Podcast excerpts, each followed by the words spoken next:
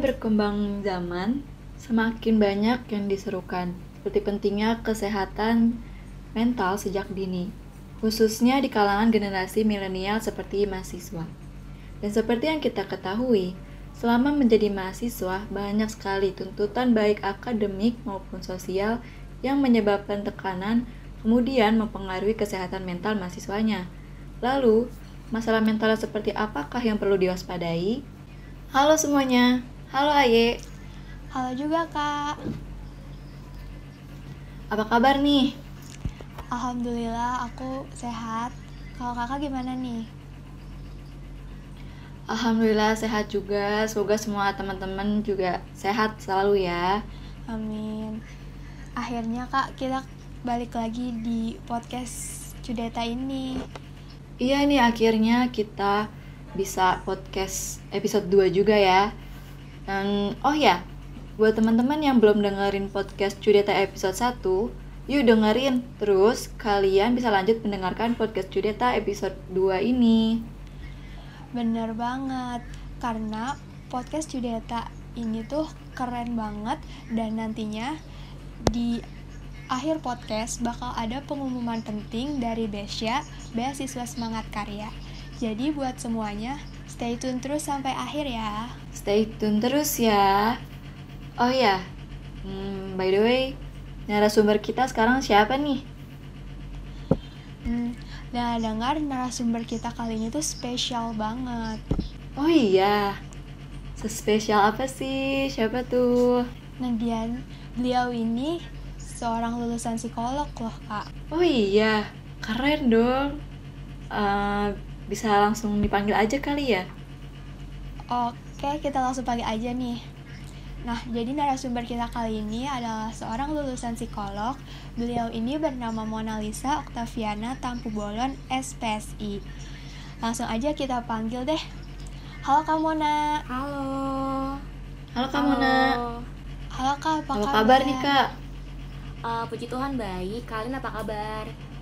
Alhamdulillah kita baik Kak. Baik juga. Sekarang lagi di mana nih Kak? Uh, kebetulan aku lagi di Jakarta. Uh, aku lagi uh, emang stay-nya saat ini di Jakarta. Itu emang udah stay dari dulu apa baru-baru nih Kak? Aku itu udah stay di Jakarta dari tahun 2019 Juli uh, sampai saat ini jadi sekitar satu tahun setengah gitu. Hmm, lumayan baru berarti ya Kak? Betah di Jakarta? Uh, betah sih tapi kalau udah mulai macet kayaknya udah nggak betah deh. oh iya benar. Macet terus ya Kak? Iya. Kak Mona, kalau boleh tahu sekarang kesibukannya apa nih? Hmm, kalau kesibukan aku yang pasti uh, kegiatan utama aku, aku tuh kerja. Aku kerja di salah satu perusahaan uh, leasing. Aku sebagai uh, HRD. Untuk spesifikasinya aku tim rekrutmen gitu. Jadi aku yang ngerekrut orang-orang yang ada di kantor pusat gitu. Nah, terus aku juga uh, terjun ke dalam volunteer. Itu aku uh, di salah satu platform namanya Perduniawian Bekerja. Mungkin nanti kalian bisa cek di Instagram itu sebuah platform yang mewadahi teman-teman yang uh, ingin berkonsultasi tentang karir atau teman-teman yang mempersiapkan diri untuk karir. Jadi tuh banyakkan untuk orang-orangnya itu adalah orang-orang yang lagi fresh grad sama orang-orang yang lagi kuliah juga. Gitu. Aku di sana sebagai manager learning uh, project. Wah, keren Oh, itu banget. Kalau- Produktif ya. Harus dong. Iya produktif banget. Itu kak aku boleh nanya nggak kalau kita mau konsul gitu kita kena biaya gitu nggak sih kak? Apa free aja? Oh tenang, jangan khawatir. Jadi kita itu emang eh, semuanya free. Jadi kalau misalnya pun kalian ingin konsultasi nanti tinggal DM aja dari Instagram kita karena kita akan kasih eh, konsultasi gratis. Nanti untuk orang-orangnya siapa, untuk yang berkonsultasi nanti akan diaturkan kembali jadwalnya kayak gitu. Jadi tenang aja, kita bebas biaya. Tuh teman-teman yang mau konsultasi nih kayaknya anak-anak semester tua ya yang mau konsul kerja Lumayan bisa banget, banget tuh. ya gratis. Iya lumayan daripada bingung-bingung kan kak mending langsung konsul ya kak. Tuh benar. Oke, eh, ini kalau kita nanya-nanya kayak seputar mahasiswa itu bisa lah ya kak. uh, boleh banget mau kalian yang curhat tentang uh, kondisi kalian kuliah yang mungkin lagi gegana atau mungkin kalian itu lagi stres banget sama kuliah mungkin kalian pengen butuh teman cerita boleh banget nanti uh, konsul ke kita karena kita pasti akan mewadahi kalian gitu. Wah, ntar banyak banget yang curhat nih kak. Langsung rame nanti. Oke kak, uh, gini.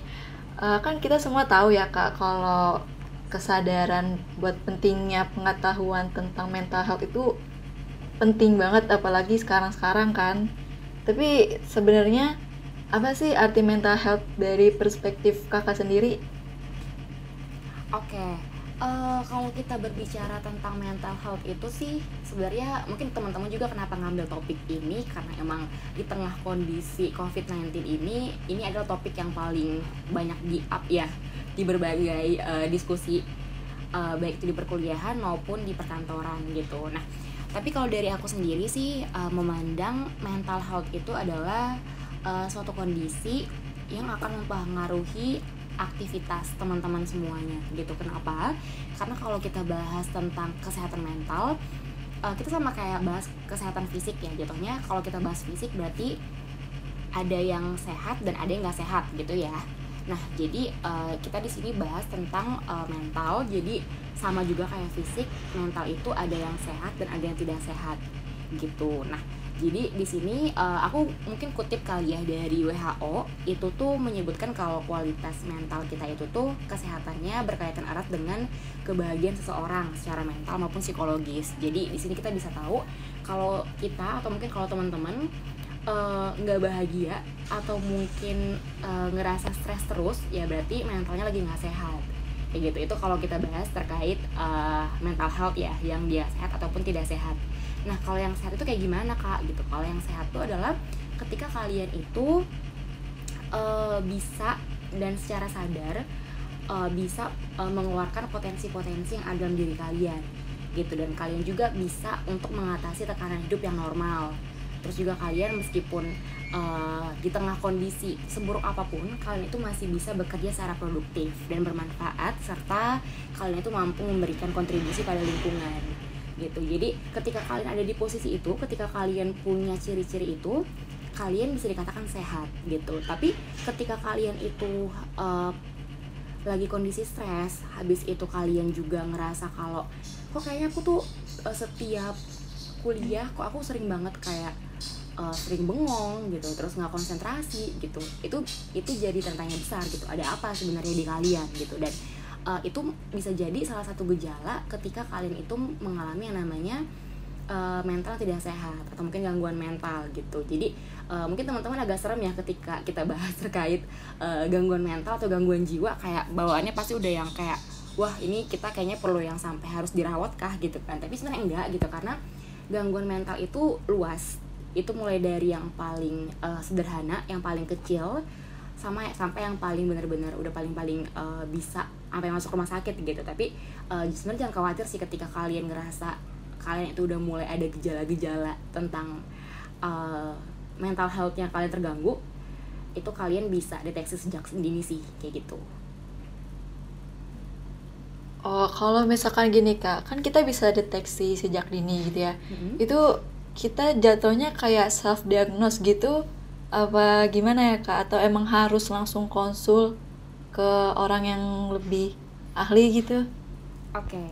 uh, eh, mungkin kalian uh, pengen tahu ya kayak gimana sih cara tahu gejala-gejala orang yang mentalnya keganggu gitu nah uh, mungkin kalau kalian browsing di internet kalian bisa buka-buka uh, dari artikel yang terpercaya ya karena kan kita di kuliahan juga udah diajarin tuh mana sumber yang uh, ibaratnya terpercaya lah bukannya abal-abal gitu. Kalian bisa cari apa aja sih gangguannya gitu. Nah mungkin di sini aku mau uh, share sedikit hal-hal yang mungkin paling umum kita rasain itu adalah kayak mungkinnya uh, mungkin kalau kita sebagai mahasiswa ya kita itu kayak kehilangan kemampuan untuk berkonsentrasi gitu. Habis itu uh, ketakutan khawatiran atau perasaan bersalah ketika mungkin kerja kelompok atau mungkin tugas kalian salah gitu. Habis itu uh, kalian juga ngerasa pengen menjauh dari orang-orang sekitar, menjauh dari dari keramaian kayak gitu. Terus habis itu kalian juga ngerasa kayak mood swing, uh, kayak moodnya tuh kayak uh, berubah drastis gitu. Kadang tuh lagi senang-senang lagi ketawa-tawa tiba-tiba nangis gitu ini ini sebenarnya paling sering dirasain ya nggak sih Iya Iya, benar-benar kak itu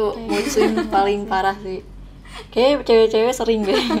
ya jadi tuh Banget. kad- kadang tuh kita lagi kayak eh, lagi bahagia-bahagianya lagi ketawa-tawanya tiba-tiba kita berapa menit kemudian tuh langsung kayak kok jadi down? Kok sedih? Kayak gitu ya. Terus kita juga eh, ngerasa kayak duh sedih banget kayak nggak ada artinya gitu. Putus asa juga gitu. Terus nah ini yang paling sering aku temuin di orang-orang yang kuliah online ataupun kerja secara WFH itu tuh meskipun di rumah aja tapi kok kayaknya capek banget gitu. Kok kayaknya kok kayaknya capek banget gitu capek banget kuliah meskipun depan laptop kok kayaknya capek banget gitu kok. Kayak lebih capek ketika kita online dibandingkan offline kayak gitu. Nah itu bisa kalian deteksi secara dini eh, karena itu bisa bisa jadi salah satu ciri-ciri kalau mental kalian itu lagi eh, nggak sehat gitu dan nggak perlu khawatir gitu. Dan tadi mungkin eh, Tegas nanya apakah kita perlu langsung eh, konsultasi atau ibaratnya ke pihak yang eh, ibaratnya lebih berkompeten gitu sebenarnya nggak perlu langsung sih gitu. Jadi ketika kita bisa tahu nih apa penyebab kita eh, mengalami hal seperti itu itu malah lebih baik gitu. Karena kadang tuh contoh nih misalnya waktu kalian offline eh, biasanya kalian hal yang bikin kalian gak masuk kuliah tuh karena sakit apa sih? Biasanya nggak masuk. Itu eh, apa ya kayak sakit biasa sakit fisik sih kak. Mm, contohnya mungkin kayak demam kayak flu kayak iya. gitu ya? Iya masuk angin gitu paling kecil tuh. Oke di Malang dingin ya jadi sering masuk angin ya? Iya benar di Malang dingin kak. Oke, eh, nah tapi pernah nggak dari kalian itu atau mungkin kalian dengar dari teman kalian ada yang nggak masuk kuliah karena saya lagi stres bu, saya lagi galau bu, pernah nggak yang kayak gitu? Oh pernah, Pernah banyak banget sih. sih, sering banget malah. Pernah ya? Ah pernah. Nah, Aku pernah, aku pernah. eh, di kondisi kayak gitu tuh kadang kita pasti kayak mikir ya, wah eh, kok dia tuh orang galau doang, kenapa sih harus nggak masuk kuliah gitu? Kenapa sih eh, lagi ibaratnya lagi sedih kenapa sih nggak masuk kuliah gitu kita kita kadang tuh sepele gitu sama hal-hal yang kayak gitu nah itu yang sebenarnya patut disayangkan sih gitu. Kita kurang aware sama masalah orang lain gitu. Kadang tuh kita ngerasa kalau masalah orang lain yang kita anggap itu receh kita nggak tahu kalau itu ternyata udah berat banget buat dia gitu. Aku juga sering eh, nekenin ke teman-teman aku ke adik tingkat aku juga kalau setiap kita itu tahu orang itu punya masalah kita nggak boleh ngejudge gitu. Kita nggak boleh ngejudge kalau mm, masalah dia itu tuh masalah yang ringan banget gitu. Karena bisa jadi nih ringan di kita tapi nggak ringan di dia gitu. Nah itu dia eh, karena kita punya masalah yang berbeda-beda otomatis eh, kerentanan kita untuk punya penyakit mental tuh lebih berbeda-beda gitu loh. Jadi misalnya nih eh, kayak tadi aku bilang eh, kita punya penyakit fisik sama penyakit mental gitu. Nah ketika kita udah mendeteksi nih penyakit mental kita it- itu ada kita coba eh, throwback ke belakang. Kan anak-anak kuliah tuh suka banget ya kayak di snapgram tuh eh, throwback kayak gitu ya. Iya. Jadi tuh kita coba sedikit ke belakang, kita coba eh, ibaratnya recall lagi memori kita. Kita bisa lihat tuh apa sih yang bikin aku jadi kayak gini? Gitu misalnya nih dari Ayu tuh ngerasa kayak kok aku tuh jadi ngerasa insecure ya? Gitu aku lagi ngerasa insecure ya setiap aku ngelakuin sesuatu mungkin kamu bisa nge-recall lagi ke belakang sejak kapan sih kamu ngerasa insecure? Apa sih yang bikin kamu insecure gitu? Nah bisa jadi nih kenapa kamu insecure? Karena mungkin eh, Tegas tuh pernah ngomong sesuatu yang bikin kamu jadi insecure gitu. Nah mungkin ketika kamu tahu kalau oh ini tegas nih yang bikin aku jadi kayak gini nih tegas nih yang bikin aku jadi insecure bikin aku jadi down gitu. Kamu bisa gitu menyelesaikan itu ke tegas. Kamu bilang kalau eh, mohon maaf nih gara-gara kamu bilang kayak gitu aku jadi down loh. Aku jadi insecure loh.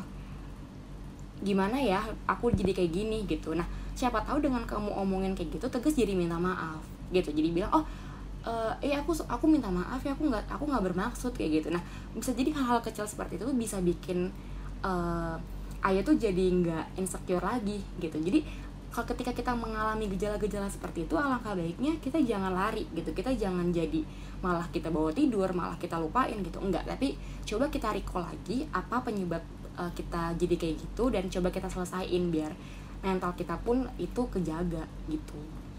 Ta- uh, tapi gini kak, kan uh, berarti kita harus saling terbuka gitu kan, harus jujur kalau kita merasa ada omongan yang gak enak nih. Tapi sepengalaman aku, mungkin banyak juga yang ngalamin kalau buat terbuka itu tuh susah banget gitu loh kak. Kayak ada cara lain gak sih kak?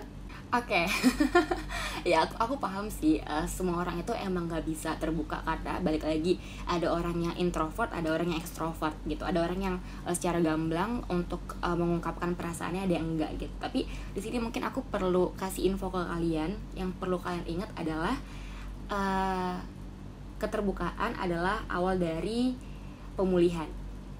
Jadi ketika kalian gak bisa uh, terbuka, kalian gak akan pulih gitu. Uh, di sini kita mungkin konteksnya bukan apa ya bukan membahas suatu hal yang aib ya. Aku aku nggak bilang kalau uh, kalian tuh terbukanya soal aib bukan. Tapi lebih ke terkait perasaan kalian gitu. Uh, mungkin banyak orang yang berpikiran mending aku pendem deh dibandingkan bikin keributan gitu uh, banyak ya yang kayak gitu ya. Uh, ngerasa kalau kalau aku ngomong kalau aku ngomong nanti yang sebenarnya akan bikin keributan gitu. Tapi kalian perlu pikirkan uh, ketika kalian ingin memikirkan orang lain kalian juga harus memastikan kalau kalian itu oke okay, gitu. Kalian jangan memikirkan orang lain kalau kalian sendiri itu nggak terpikirkan gitu. Jadi yang perlu kalian ingat adalah uh, selamatkan dulu diri kalian amankan dulu mental kalian baru kalian uh, bisa menyelamatkan orang lain. Jadi mungkin tadi um, Tegas bilang gimana sih kak caranya kita supaya bisa terbuka gitu. Uh, itu perlu kalian tanemin di, man di mindset kalian. Gitu mau sampai kapan kalian itu ngerasa uh, kayak gini ngerasa kayak tertekan ngerasa kayak nggak uh, bebas ngomong kayak gitu. Mau sampai kapan gitu karena efeknya bukan sekarang gitu. Jadi contohnya gini ketika kalian pun ngerasa atau mungkin kalian ada yang pernah jadi korban pembulian di masa SMP itu dampaknya nggak langsung pas SMA tapi bisa jadi pas kalian kerja gitu. Jadi harapannya kalian sekarang udah concern terkait itu jadi biasakan untuk bisa cerita. Ceritanya juga bukan harus cerita yang bener-bener A sampai Z tapi paling nggak sedikit aja kalian bisa buka tuh uh, itu akan bisa membuka apa ya membuka jalan kelegaan buat kalian kayak gitu. Relate banget sih ini kayaknya sama remaja sekarang ya iya bener-bener karena susah gitu loh kak buat terbuka itu. Karena pasti kita kan selalu mikir kayak aduh takut nih ntar dia sakit hati nggak ya kalau misalkan kita jujur gitu. Ntar malah jadi uh, kayak berantem nggak ya sama dia gitu loh. Kayak jadi kayak susah banget gitu buat terbuka. Oke okay. uh, eh, mungkin kenapa susah? Karena tadi balik lagi kan kita kan manusia tuh selalu didasari dengan rasa tidak enak. Gitu ya kita kayak duh nggak enak duh nggak nah, enak bener -bener. duh gak enak gitu kan nah tapi uh, balik lagi uh, ibar ibarnya gini ketika kalian itu mencoba untuk memendam sama aja kalian itu menimbun penyakit gitu. Kalau tadi uh, tegas bilang tapi takut kak takutnya nanti uh, bikin orang sakit hati gitu. Uh, ini uh, tergantung dari gimana cara kita menyampaikan gitu. Nah that's why kita perlu yang namanya uh, kenal cara uh, bertata bahasa yang baik dan benar gitu. Karena benar aku nggak menyalahkan kalau kita tuh bisa nyakitin hati orang. Kita juga uh, cuman ketawa doang dia bertingkah apa kita dia pasti udah ada yang sakit hati lah atau gimana ya gitu. Tapi ketika kita bisa mengatur kata-kata yang baik dengan tidak kebawa emosi dengan tidak meraung-raung depan mukanya dia gitu pasti kan mereka jadi panik nih wah kenapa nih orang? Kenapa dia nangis-nangis depan aku nih? Kayak gitu kan. Nah uh, ketika kita bisa mengatur situasi jadi kondusif uh, kita omongin dengan baik-baik pasti uh, orang tuh bakal ngerasa oh dia kayak gini. Oh kondisinya kayak gini. Percayalah kalau setiap orang itu tuh uh, apa ya punya sisi baiknya gitu loh. Sisi ibanya ketika orang lain tuh ngomong tuh pasti ada oke okay, ini kayaknya perlu didengerin gitu. Kecuali emang kalian tuh berteman sama orang yang mungkin gak punya hati nurani ya. Tapi aku yakin kalian tuh pasti berteman milih-milih kok. Kalian tuh pasti berteman sama orang yang punya hati nurani gitu. Jadi nggak perlu takut buat ngomong kayak gitu Oke deh, kayaknya kita semua harus belajar lebih terbuka. jadi nggak boleh nggak enakan ya intinya. Harus lebih yeah. terbuka. Nah terus nih kan selama pandemi ini perkuliahan kan dilakuin secara daring. Nah terus banyak mahasiswa nih yang jujur aku sendiri juga sering ngerasa jenuh pusing capek gitu kayak ngerasa uh, materinya tuh lebih sulit dipahamin dibanding kuliah offline. Nah aku mau nanya nih kak. Ini tuh jenuh gini tuh ini apa karena mental kita yang lemah atau gimana?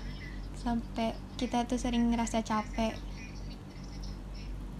Oke. Okay. uh, eh, kita baru kita ini ngebahas terkait uh, kuliah daring ya kuliah online gitu. Nah kalian mungkin sempat uh, angkatan kalian pasti udah pernah nikmatin yang kuliah offline ya? Angkatan aku ya kak. Uh, ayah kayaknya belum ya ye? Belum pernah sama sekali ya. Oh iya. Oke oke oke. Jadi kita bisa ambil dari dua sisi ya. Oke. Okay. uh, mungkin dari angkatan yang sekarang ini udah pernah ngerasain online eh sorry ngerasain offline. Uh, pastinya ketika kalian kuliah online yang pertama kalian itu pasti harus ada di rumah mungkin entah di rumah atau di kos-kosan kayak gitu. Dan itu pun kalian pasti mencari uh, ruangan yang benar-benar kondusif untuk kuliah. Nggak mungkin dong kalian itu kuliahnya di uh, depan teras rumah yang notabene nya mungkin orang-orang bakal lewat motor bakal lewat. Gitu. Kalian pasti nyari ruangan yang sunyi yang benar-benar kondusif gitu. Nah sementara waktu kalian kuliah offline kalian itu kuliahnya di ruangan kelas yang isinya mungkin berpuluh-puluh orang yang ketika dosen ngomong pun yang lainnya ikutan ngomong ikutan ketawa-ketawa di belakang. Ya nggak sih? Iya bener kak. Relate ya? Oke. Okay. nah jadi ketika kalian pindah ke online kalian itu masih beradaptasi dengan uh, kondisi yang saat ini online gitu. Jadi kalian yang sebelumnya itu uh, rame kuliahnya ramean tatap muka terus kalian jadi terisolasi untuk kuliah gitu.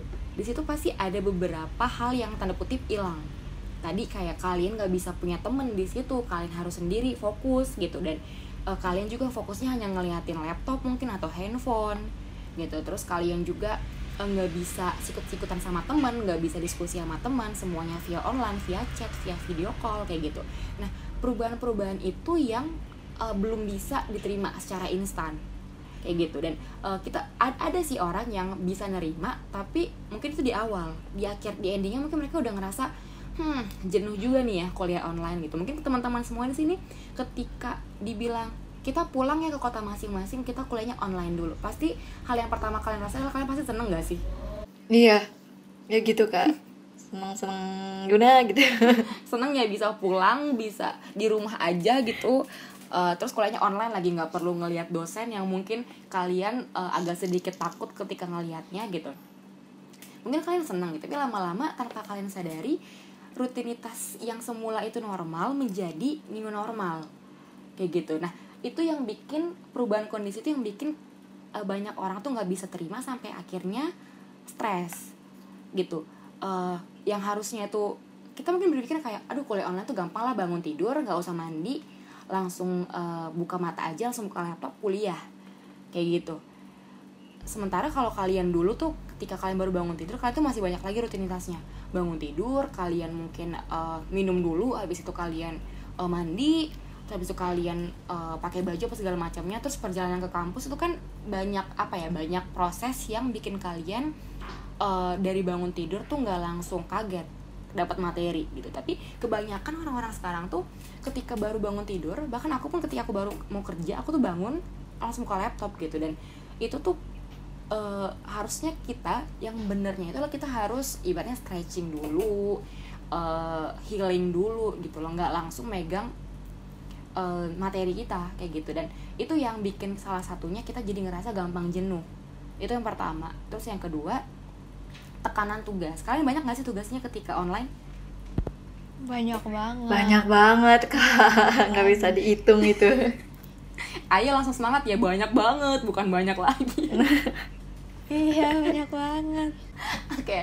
ya jadi uh, emang kenapa banyak banyak banget ya? Karena emang uh, untuk memaksimalkan kalian tetap belajar gitu loh. Karena kalau misalnya cuma materi doang kan nggak mungkin tuh kalian harus online berjam-jam ini kan via daring ya gitu. Jadi emang via dan itu ngasih tugas uh, dosen-dosennya. Dan apalagi nih kak bedanya? Emang tuh sama-sama tugas kok. Oh jelas beda gitu. Karena ketika kalian kerjain tugasnya itu di rumah sendiri dan uh, diskusi juga via uh, via kelompoknya juga via online juga terus kalian juga makin emosi nih ya temannya tuh uh ini online kenapa makin hilang nih orang? Gitu kenapa kayak nggak bertanggung jawab? Ya gitu kan ya. Jadi uh, konteks orang bisa hilang tuh semakin tinggi ketika kita online dan itu yang bikin beberapa pihak tuh jadi kesel jadi emosi gitu. Mau emosi kayak gimana nggak tahu harus ngapain mau keluar juga dimarahin orang tua gara-gara covid gitu ya.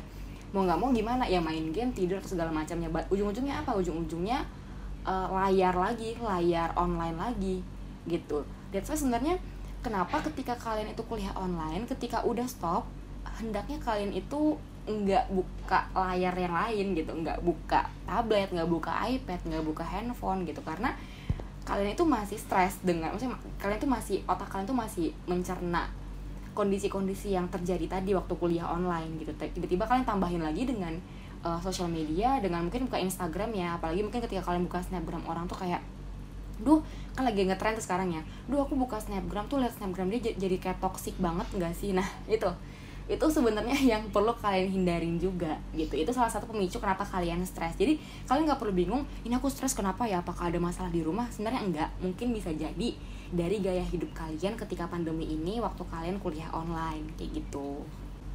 Oh gitu nah jadi terus kayak ini tuh sebenarnya kemampuan beradaptasi tiap orang tuh beda-beda juga gitu ya mm -mm, benar beda-beda oke okay. nah ya kan Uh, terus kan tadi ya dari yang uh, jenuh, stres itu kan pasti ada orang yang eh, nggak uh, bisa bertahan apa ya? Pasti bakal terus-terusan ngerasa jenuh, stres juga gitu loh kak. Uh, itu kayak cara ngatasinnya selain apa ya? Tadi kakak udah bilang kayak jangan langsung buka sosmed kayak gitu. Padahal kayaknya kebiasaan orang banyak tuh sehabis kelas langsung main medsos gitu kak ada nggak kayak cara yang lain gitu oke okay. uh, eh, mungkin yang selama ini kalian jalanin itu kalau nggak buka sosmed nonton drakor kali ya ah iya iya benar-benar oke okay. uh, eh, sebenarnya nggak salah ketika kalian itu memberikan waktu untuk uh, nonton YouTube buka sosmed atau mungkin nonton drakor tuh nggak salah tapi hendaknya kalian bisa kasih jeda gitu. Jadi kalau yang biasanya aku lakuin ya ketika aku habis kerja aku tuh biasanya tutup laptop dulu. Terus aku uh, ini ini aku lakuinnya kalau nggak di jam makan siang setelah pulang itu aku biasanya tutup laptop dulu. Habis itu aku coba untuk rebahan sebentar aku coba untuk kayak uh, tutup buka mata aku kayak ini aduh aku kasian banget loh sama mata aku kayak ini tuh dari udah 8 jam 9 jam bahkan aku tuh pernah sampai 12 jam itu tuh ngeliat laptop terus. Aku tuh itu nggak sehat banget dan aku jujur aja aku jadi kayak lebih ngerasa sayang mata aku. Aku bisa cuman kayak rebahan doang di kasur sekitar 10 menit. Habis itu aku ya udah habis itu kalian mungkin bisa kayak uh, keluar dari kamar. Mungkin kalian bisa uh, nyiram tanaman atau mungkin kalian itu ngobrol sama orang. Nah ini penting sih sebenarnya. Kalian tuh perlu ngobrol sama orang gitu. Apalagi kalian kan sekarang mungkin lagi nggak di kosan ya lagi di rumah masing-masing.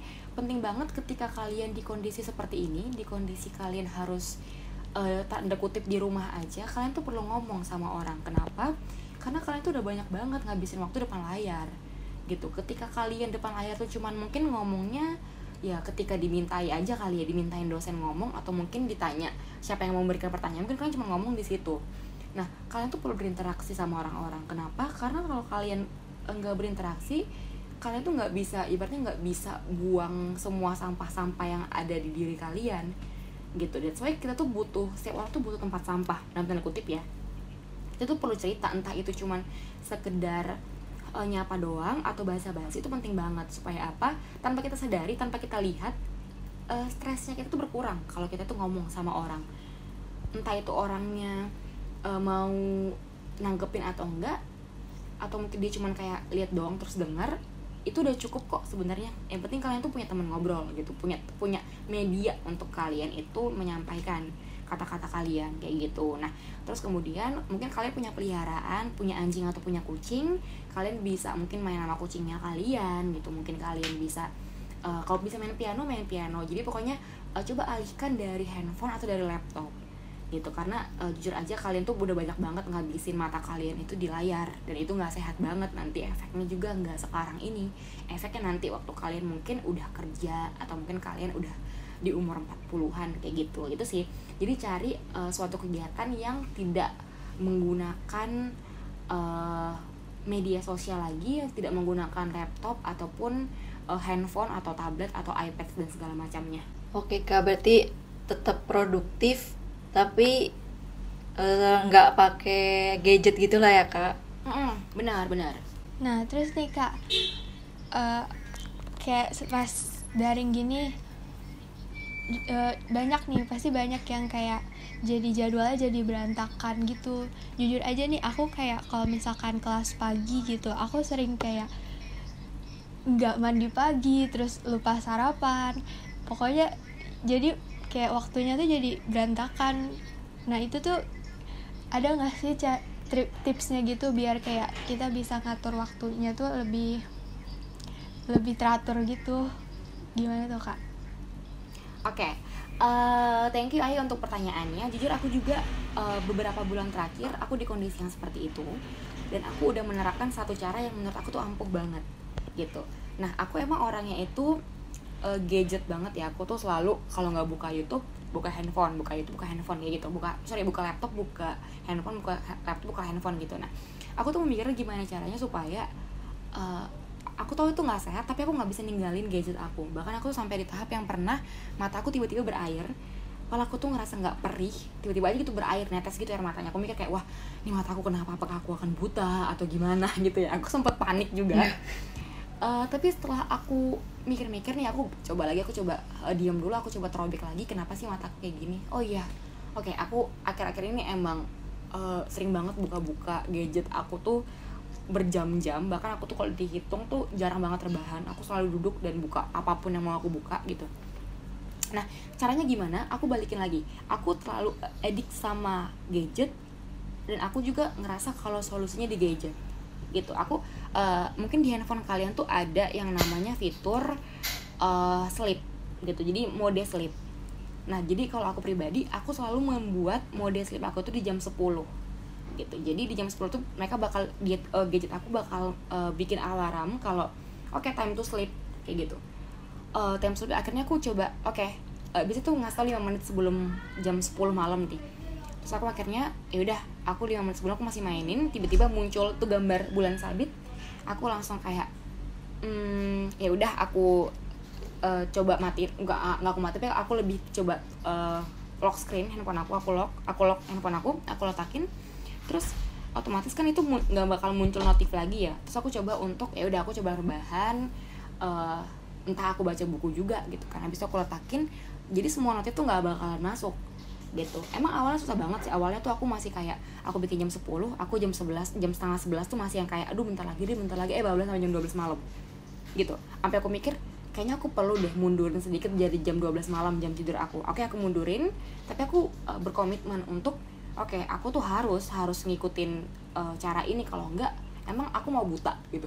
Aku nggak mau buta loh. Aku aku nggak mau mata aku jelek loh nantinya ke depannya gitu. Karena aku masih pengen berkarir aku masih pengen aku masih panjang kayak gitu. Jadi aku coba tegesin ke diri masing-masing. Aku tegesin oke akhirnya aku coba nih jam 12 malam aku coba lock eh, HP aku aku coba tidur tiduran gitu dan benar sekarang kebiasaan gitu ketika ada pemberitahuan eh, time to sleep akhirnya aku eh, lock HP aku udah aku biarin sampai pagi tuh semua notification nggak bakalan masuk gitu. Jadi mungkin kalian bisa mulai dari kayak gitu ya karena jujur aja eh, ketika kalian itu megang handphone terus itu bakal bikin kalian jadi nggak ngantuk jadi alangkah baiknya coba kalian itu eh, bikin yang kayak tadi bisa pakai cara itu pakai cara eh, bikin eh, mode sleep kalian gitu. Atau mungkin eh, kalau emang kalian nggak pengennya ada berhubungan dengan gadget kalian itu bisa minta eh, bantuan sama orang rumah gitu. Aku waktu di rumah juga aku selalu eh, bilang ke eh, orang tua aku bilang kalau jam segini ingetin aku buat tidur kayak gitu gimana pun caranya ingetin aku buat tidur. Supaya apa? Supaya aku tuh karena aku tuh besok harus kerja. Aku tuh harus meeting jam 7 pagi. Aku ada aku ada kandidat jam 7 pagi interview aku harus tidur gitu. Dan eh puji Tuhan orang-orang mau ngebantu gitu ya. Sama eh, aku juga sempet bandel.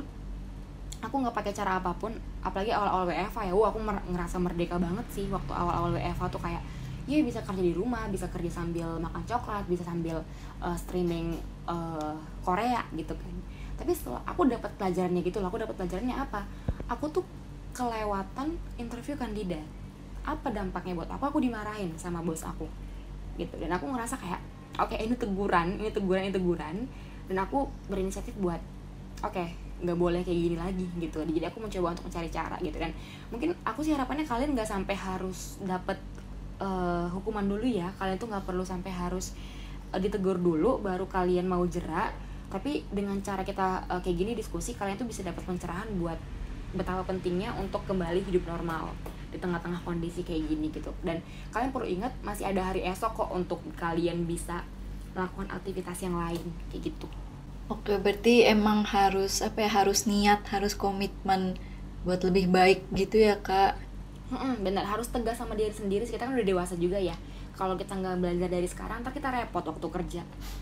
Iya benar-benar.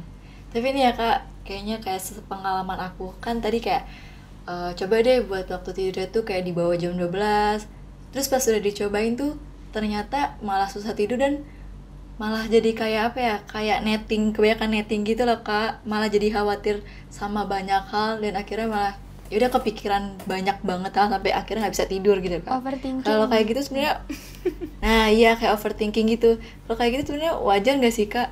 Oke. okay. Kalau dibilang wajar itu wajar gitu. Karena di, ibaratnya kalau kita gabut itu kita bakal jadi overthinking ya nggak sih? Iya iya benar. Nah jadi nah aku aku juga sempet di kondisi yang emang kayak gitu ya. Aku cari tahu lagi nih aku balik aku tuh lagi lagi aku bengong lagi aku mikir ke belakang kenapa nih aku bisa kayak gini? Kenapa aku bisa ngantuk gitu loh?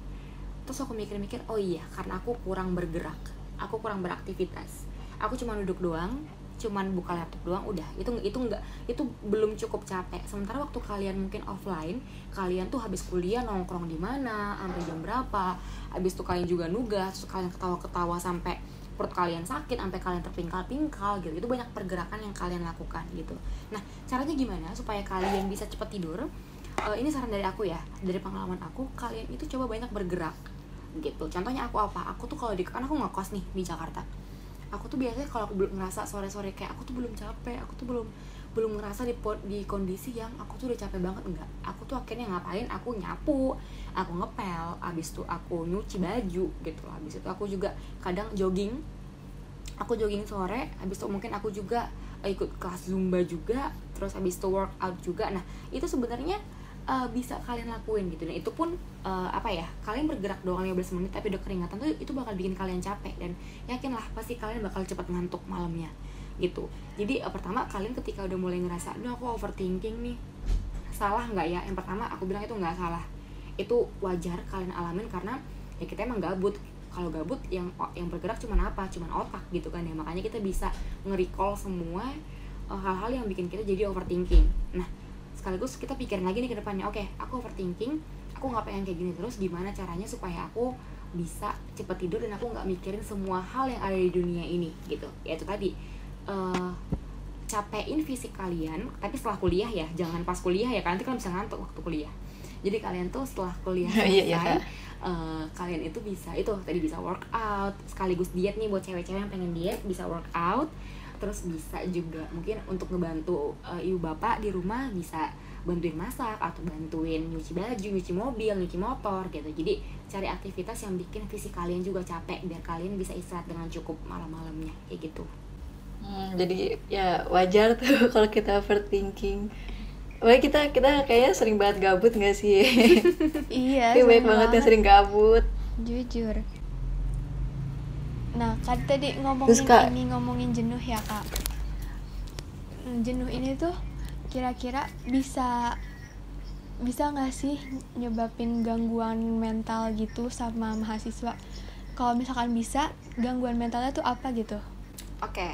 um, kalau kita bahas soal jenuh ya, uh, jenuh itu kan otomatis gara-gara kita itu melakukan aktivitas uh, rutin secara terus-menerus, kayak gitu uh, di situ sebenarnya jatuhnya kita bukan uh, efek langsungnya itu bukan gara-gara jenuh jadi uh, gangguan mental bukan. Tapi lebih ke apa sih yang kamu lakukan ketika jenuh gitu loh. Ketika kamu tadi kayak aku bilang kamu jenuh kamu main gadget dalam kondisi kamu tuh lagi pikiran kamu tuh lagi apa ya lagi ibaratnya lagi uh, kekupas-kupas terus kamu buka sosmed yang bikin oke okay, ini tuh menarik nih menarik menarik. Menarik kamu makin masuk ke dalam makin ngelihat itu sosmed eh tapi tanpa sadar kamu tuh ngerasa itu toksik nah itu itu yang bikin kamu bisa jadi overthinking lagi. Jadi jenuh tuh gara-gara kita bosan kita nggak tahu harus ngapain. Ya pokoknya bosan aja lah gitu. Akhirnya nyari kegiatan lain yang ternyata kita tuh nggak tahu. Kalau aktivitas itu tuh malah bikin kita jadi uh, insecure jadi bikin kita cemas bikin kita jadi khawatir gitu. Nah itu yang bikin jadi kita uh, ngerasa punya gangguan mental gitu. Nah itu dia tadi kenapa aku bilang ketika kita merasa bosan kita nggak boleh sembarangan nyari aktivitas. Kita nggak boleh sembarangan ambil aktivitas tuh yang bener-bener instan. Kayak tadi kayak buka gadget kayak nonton YouTube gitu. Karena kita nggak tahu nih kita lagi jenuh tiba-tiba ada stimulus uh, ibaratnya ada dicekokin sama informasi-informasi yang bikin kalian itu tuh yang semulanya jenuh tuh jadi seneng tiba-tiba down lagi gitu. Karena kita nggak tahu nih apa aja informasi yang mungkin bisa masuk dan kita nggak bisa milah-milah. Mana informasi yang bisa kita terima di otak kita mana yang enggak. Kayak gitu. Nah jadi itu dia pentingnya ketika kalian jenuh gabut cari aktivitas yang benar-benar bisa membangun. Supaya apa? Untuk mencegah adanya uh, gangguan cemas kekhawatiran yang bisa berdampak sama gangguan mental. Kayak gitu. Oh jadi kalau jenuh lebih baik kita lebih baik tidur aja gak sih kak? Tidur tidur lagi ya nanti kalau kamu tidur ntar malamnya kamu nggak bisa tidur dong. Oh iya. Ya udah pokoknya cari yang positif positif aja ya. Mm -mm tidur amat sangat positif ya. Gak mikirin iya, apa apa kan kalau tidur. Terus nih kak sebenarnya aku rada masih bingung sih ya. Kayak kan dari tadi kita bahas kayak banyak banget yang stres gitu kan. Tapi sebenarnya apa sih perbedaan dari stres sama depresi? Karena kayak mirip-mirip gitu gak sih kak? Apa sebenarnya itu beda banget? Nah itu tuh aku nggak sih nggak bisa bedain sih. Oke okay uh, gini. Ketika seorang bilang depresi itu tuh jadi depresi itu tuh adalah tahap yang tinggi banget dari sebuah uh, kondisi seseorang gitu. Jadi kalau orang bilang aduh aku aku depresi aku tuh frustrasi gitu. Tapi perlu kalian ketahui orang yang depresi orang yang frustrasi mereka nggak akan bilang kalau mereka itu depresi atau frustrasi. Gitu. Jadi banyak orang yang kayak sedikit pusing tuh aduh aku depresi banget nih aduh banyak banget tuh aku depresi. Aduh aku frustasi udah gak ngerti lagi dah gitu kan. Nah itu tuh aku dengar jadi kayak ketawa sih kayak loh nih orang uh, depresi tapi kok dia tahu dia tuh depresi gitu loh. Sementara orang-orang tuh perlu konsul dulu ke psikolog baru bisa didiagnosa depresi.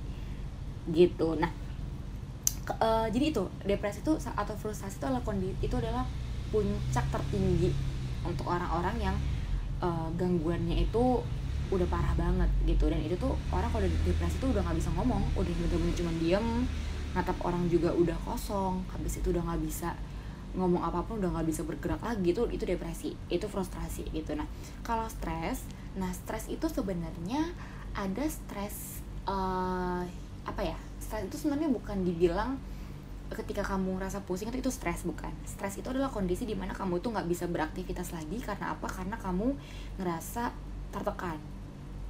Gitu. Jadi perlu kalian ketahui kalau uh, mungkin stres itu bisa dibilang bukan lebih ringan sih tapi setidaknya stres itu tuh uh, awam dialami seseorang tapi untuk level frustrasi sama depresi itu nggak semua orang pernah ada di posisi itu. Karena itu udah posisi yang sangat-sangat kalau bisa dibilang tuh orang bisa banyak meninggal gara-gara depresi.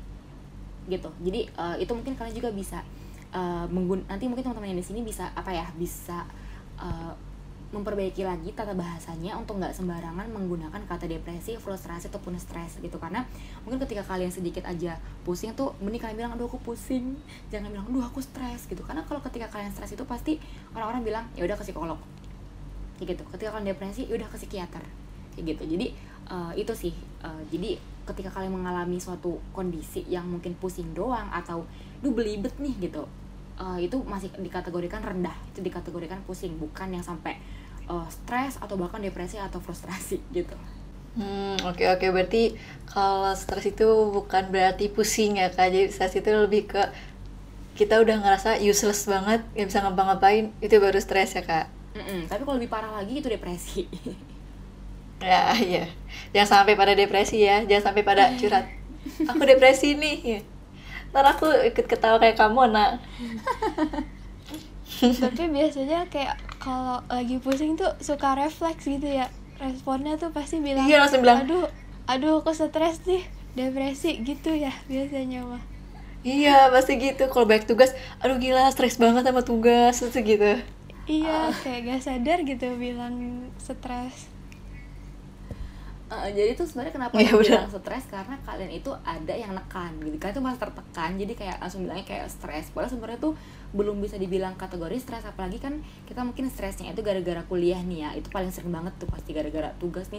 Duh pusing banget nggak ngerti stres gitu kan. Itu jadi kayak sorry kamu stres? Udah kamu ke psikolog aja. Kayak gitu jadi. Rada serem ya kalau misalnya tiba-tiba temen langsung bilang Kamu ke, ke psikolog aja. Terus aku malah diem jadinya kayak Hah? Sumpah langsung ke sana Oke, eh, terus nih kak, eh, kita kan selama jadi mahasiswa daring gini, itu pasti sering banget ngerasain yang namanya kayak burnout gitu kan. Kira-kira kakak punya nggak sih tips and trick biar kita nggak ngerasa burnout gitu? Oke, Em, oke aku mau ngejelasin dulu kenapa kita biasanya burn out karena eh, kita itu eh, pertama tadi gara-gara kondisi ya kondisi lingkungan kita yang baru kita masih harus beradaptasi ya gitu. Nah kedua eh, mungkin tanpa kita sadari ketika kita itu online yang sa yang biasanya kita itu ngerjain tugas eh, ketika offline itu mungkin dibilang kayak dosen tuh bilang ini kerjain ya eh, misalnya ngeringkas apa gitu atau mungkin bikin laporan apa gitu. Mungkin kita di situ punya batasan waktu waktunya kapan sampai itu mata kuliah selesai. Nanti dilanjutin lagi di rumah gitu kan. Nah mungkin tanpa kita sadari ketika kita itu eh, sistemnya daring ketika itu udah selesai atau mungkin dikasih ke kita jam untuk eh, waktu jam kita untuk mengerjakan tugas itu tuh malah jadinya lebih nggak teratur. Malah mungkin kita jadi sprint gitu loh. Yang kita mungkin biasa normal kita ngerjain dua jam kita cukup ah ntar lanjutin lagi gitu nih. Ini kita malah sprint jadi kapan? Jadi bisa 4 sampai 5 jam gitu. Dan itu kita nggak nyadarin. Kenapa? Karena ya udahlah toh aku juga nggak ngapa-ngapain habis ini ya udah aku kerjain aja lah sampai selesai gitu. Nah itu hal-hal yang sering kita maklumin ya kayak ya udah nggak apa-apa aku lagi ngaduk kegiatan selesaiin aja biar ntar malam bisa main-main gitu. Nah itu yang kita nggak nggak sadar betul kalau kita tuh perlu istirahat gitu. Di aku juga ketika aku bekerja 8 jam aku juga meskipun dikasih waktu kesempatan cuma satu jam istirahat aku di sela-sela per 3 jam tuh aku ada 10 menit sampai 15 menit tuh aku healing dulu. Aku bener-bener yang diem dulu berbahan sebentar baru aku buka lagi laptop aku gitu. Jadi itu itu kalian coba dikoreksi lagi ke diri kalian kalian itu gimana cara ngerjain tugasnya? Gimana cara belajar kalian ketika da- daring ini? Apakah kalian ngejar target yang bener-bener kalian paksain kerja terus selama siang hari biar malam kalian bisa drakoran atau bisa youtubean atau gimana gitu? Nah eh, kalau mungkin kalian di kondisi yang seperti itu harapannya kalian bisa untuk mengatur secara normal lagi gitu. Nah kalau misalnya dulu kalian itu cuma dua jam ngerjain tugas terus sisanya kalian itu main-main atau nongkrong nah balik lagi kalian bisa ganti sama aktivitas yang lebih produktif gitu. Jadi jangan paksakan diri kalian karena punya waktu yang eh, seluas-luasnya yang tidak terbatas kalian jadi paksain buat kerja terus buat belajar terus nggak gitu gitu. Jadi supaya kalian nggak burn out itu kalian atur lagi waktu kalian anggap aja itu tuh kayak kalian kuliah asli tapi di rumah tapi waktu istirahatnya kalian sama dengan kalian waktu offline kayak gitu Nah, berarti kalau mau ngerjain tugas itu harus apa ya? Jangan sekaligusin gitu ya, Kak. Jadi kalau misalkan ini kayak on off gitu nggak sih, Kak? Kalau misalkan lagi nugas ya nugas, kalau main ya main. Mm-mm, bener. Gitu gak sih, Kak? bener-bener tegas tuh bener bah- bahasanya on off gitu. Itu penting banget sih. Dan itu juga lagi apa ya lagi aku terapin juga sistem on off. Karena apa? Karena balik lagi aku tuh kerja juga eh, bukan aku tuh gini aku tuh eh, kerja bukan harus ngoyo banget harus stres banget enggak. Atau mungkin nah tuh keluar kata stres kan itu kebiasaan kita. Jadi eh, kita Enggak kan? kita nggak perlu sampai yang pusing banget sampai ngoyo banget enggak. Tapi coba untuk mencari flow kerja yang bikin kita nyaman. Karena apa? Karena kalau kalian burn out kalau kalian juga pusing nanti yang ada ketika kalian ujian itu bakal susah gitu. Offline aja udah susah nih ujiannya gimana online gitu. Di kondisi kalian juga eh, mentalnya lagi nggak sehat gitu jadi harus aware sih akan hal-hal seperti itu Nah, gitu teman-teman. Jadi harus kayak mulai terapin on off ya, Kak. Mm-mm, benar Nah kak, kalau di luar perkuliahan nih, ada nggak sih tipsnya biar kita bisa jaga fisik sama mental kita biar tetap sehat gitu? Oke, uh, gimana caranya untuk menjaga fisik dan mental di luar jam perkuliahannya? Yang pertama kalau untuk fisik, aku akan menyarankan kalian banyak-banyak uh, makan-makan yang bergizi. Mumpung di rumah, mumpung nggak jadi anak kos, manfaatkan makanan yang ada di rumah, banyak makan buah-buahan, banyak makan protein, terus olahraga juga uh, please kalian tuh harus olahraga yang cukup. Karena apa? Karena dengan kalian di rumah aja tuh kalian kurang pergerakan. Kalian tuh harus uh, bergerak harus ya uh, workout lah istilahnya atau mungkin jogging tapi tetap uh, pakai protokol kesehatan yang benar-benar. Terus abis itu uh, kalian juga bisa makan vitamin itu juga vitamin terus tidur juga yang teratur tidurnya juga cukup. Terus kemudian kalau untuk uh, mentalnya kayak gimana uh, kalian bisa cari sarana yang bikin kalian senang gitu. Kalian tahu dong apa yang bikin kalian senang gitu. Nggak mungkin kalian harus googling kata kata-kata apa yang bikin aku senang nggak mungkin kan? Gitu. Jadi uh, kalian yang lebih kenal diri kalian sendiri kalian tahu apa yang harus kalian lakuin untuk bikin kalian senang entah itu kalian uh, bisa menghabiskan waktu bareng adik kalian atau mungkin yang buat yang cewek-cewek mungkin bisa untuk uh, belajar masak atau belajar resep-resep baru bikin dalgona mungkin ya kan kayak kembali ke masa-masa dulu. Terus yang cowok-cowok mungkin bisa uh, bantuin ayahnya buat uh, rapiin halaman atau mungkin kalian juga bisa uh, nyuci mobil atau nyuci motor atau mungkin kalian perbaikin apa yang di rumah yang bisa diperbaikin atau mungkin kalian bisa bikin uh, misalnya meja dari kayu atau apalah hal-hal baru yang mungkin bisa bikin kalian jadi produktif lagi. Dan kalian tuh ini momennya kalian buat kalian itu bisa menemukan hobi kalian yang baru gitu. Jadi uh, manfaatkan itu untuk bisa tetap menjaga uh, kesehatan fisik dan mental kalian gitu.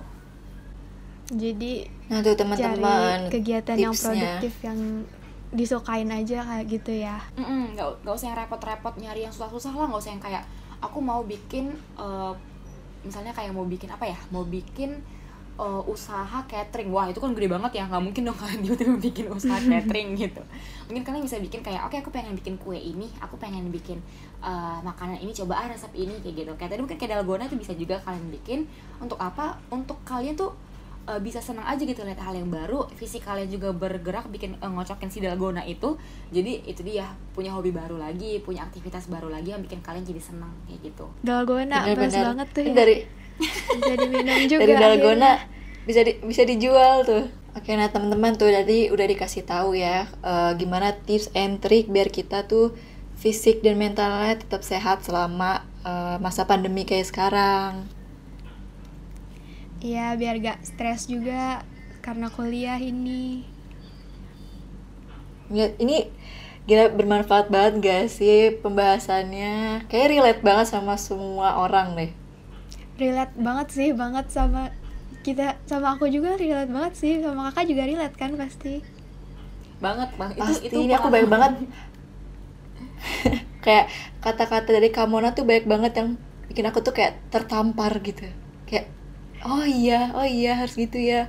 Oh ternyata aku kayak gitu. Kayak ah, iya. Aku mulai sadar sekarang. Terakhir kak boleh ini ini minta pesan pesannya buat seluruh mahasiswa yang lagi kayak lagi ngerasa stres gitu selama kuliah ini. Pesan-pesannya apa kak? Oke, okay.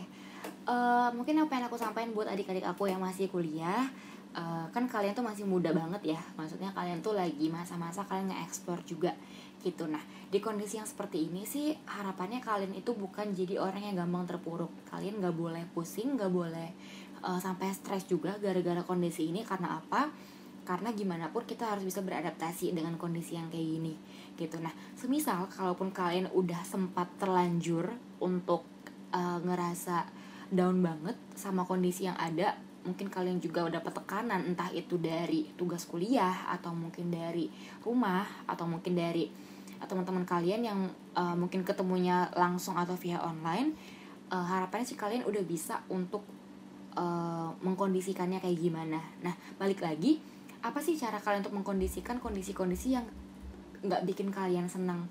Balik lagi kalian yang tahu gimana caranya untuk kalian itu senang uh, di sini aku pengen bilang kebahagiaan kalian itu nomor satu gitu. Jadi kalian jangan uh, berfokus untuk ngebahagiain orang dulu sebelum kalian bisa ngepastiin kalau kalian itu baik-baik aja kayak gitu. Sama yang aku bilang tadi ketika di kondisi kayak gini meskipun kalian gak bisa berbicara dengan banyak orang uh, bisa kita manfaatkan via online kalian cerita sama orang bisa video call sama orang-orang yang tersayang kalian entah itu keluarga teman ataupun pacar itu kalian bisa ibaratnya terbuka. Karena balik lagi uh, keterbukaan adalah awal dari uh, kepulihan gitu. Karena kalau misalnya kalian nggak terbuka kalian nggak bakal bisa pulih gitu. Dan uh, jangan apa ya jangan aku nggak aku nggak pernah mau bilang jangan down. Aku nggak pernah bilang jangan stres. Karena kata jangan itu adalah suatu hal yang mm, nggak mm, boleh kita paksakan gitu. Kita lebih baik untuk bisa menyarankan lebih baik seperti ini seperti ini seperti ini gitu. Dan kalian bisa menemukan cara-cara uh, itu dari diri kalian sendiri pokoknya intinya itu di tengah kondisi kayak gini perbanyak untuk merenung ke diri sendiri apa sih yang kalian butuhin apa sih yang kalian mau apa sih yang diri kalian mau gitu loh. Karena dengan kalian kayak gitu kalian bisa ketemu nih apa yang kalian butuhkan apa yang bikin kalian senang. Dengan kayak gitu juga pasti uh, mental kalian itu bakal kejaga dan kalian bakal bisa tetap produktif di tengah-tengah kondisi yang emang semakin kita bisa bilang semakin parah ya karena semakin meningkat nih untuk uh, orang-orang yang positif COVID-19 gitu. Jadi uh, balik lagi semuanya itu berfokus pada diri kalian sendiri. Ketika kalian bisa untuk menerima diri kalian bisa tahu dan mencari tahu apa yang kalian butuhkan untuk bikin kalian senang bikin kalian survive itu adalah suatu proses untuk penyembuhan diri kalian sendiri. Kayak gitu nah itu teman-teman tuh pesan-pesannya semoga uh, apa ya masuk ke otaknya ya kayak harus self love gitu harus diri kita sendiri dulu baru orang lain Oke teman-teman, jadi segitu dulu podcast Judeta kali ini. Nah ya jadi segitu dulu. Terima kasih buat narasumber yang super duper keren Kak Mona. Terima kasih ya Kak. Terima kasih ya, Kak. Sama-sama, tegas sama-sama Aye. Ya semoga tadi ilmu-ilmunya bermanfaat buat para pendengar di luar sana. Terima kasih juga buat kalian para pendengar setiap podcast Kudeta ini. Terima kasih. See you semuanya. See you. See you. Nah, akhirnya nih sekarang kita udah sampai di akhir podcast. Seperti yang kita bilang tadi, di akhir podcast ini bakal ada pengumuman penting dari Besya. Apa tuh? Pasti kalian pada penasaran kan? Yap, jadi di sini aku bakal ngumumin siapa-siapa aja yang berhasil mendapatkan beasiswa semangat karya atau Besya ini. Jadi buat kalian semua, terutama nih yang kemarin ikut pendaftaran Besya, siap-siap buat dengerin pengumuman penting ini ya. Oke, jadi langsung aku umumin sekarang ya. Jadi, selamat kepada Natasha Windia Rahmawati, Muhammad Hibatullah Ramadhani, Nida Asasah Fauzi, Sinta Dewi Cahyani, Adam Ciko, dan Ferdian Burhanuddin. Itu dia nama-nama yang berhasil mendapatkan beasiswa semangat karya ini. Sekali lagi aku ucapin selamat buat kalian yang berhasil dapat beasiswa ini. Semoga dana bantuan dari Besia ini bisa bermanfaat buat kalian dan kalian juga bisa gunain dana ini dengan bijak. Amin. Dan buat yang belum berhasil, jangan pernah berkecil hati dan jangan sedih. Karena yang pasti di luar sana tuh masih banyak banget beasiswa yang bisa kalian coba. Dan jangan lupa pantengin terus official account BEM FPUB karena di sana kita bakal update terus tentang informasi-informasi beasiswa yang lagi open pendaftaran. Jadi semangat terus buat kalian semua dan terima kasih buat semua pendengar di luar sana yang udah setia dengerin podcast Judata kali ini. See you next time. Dadah.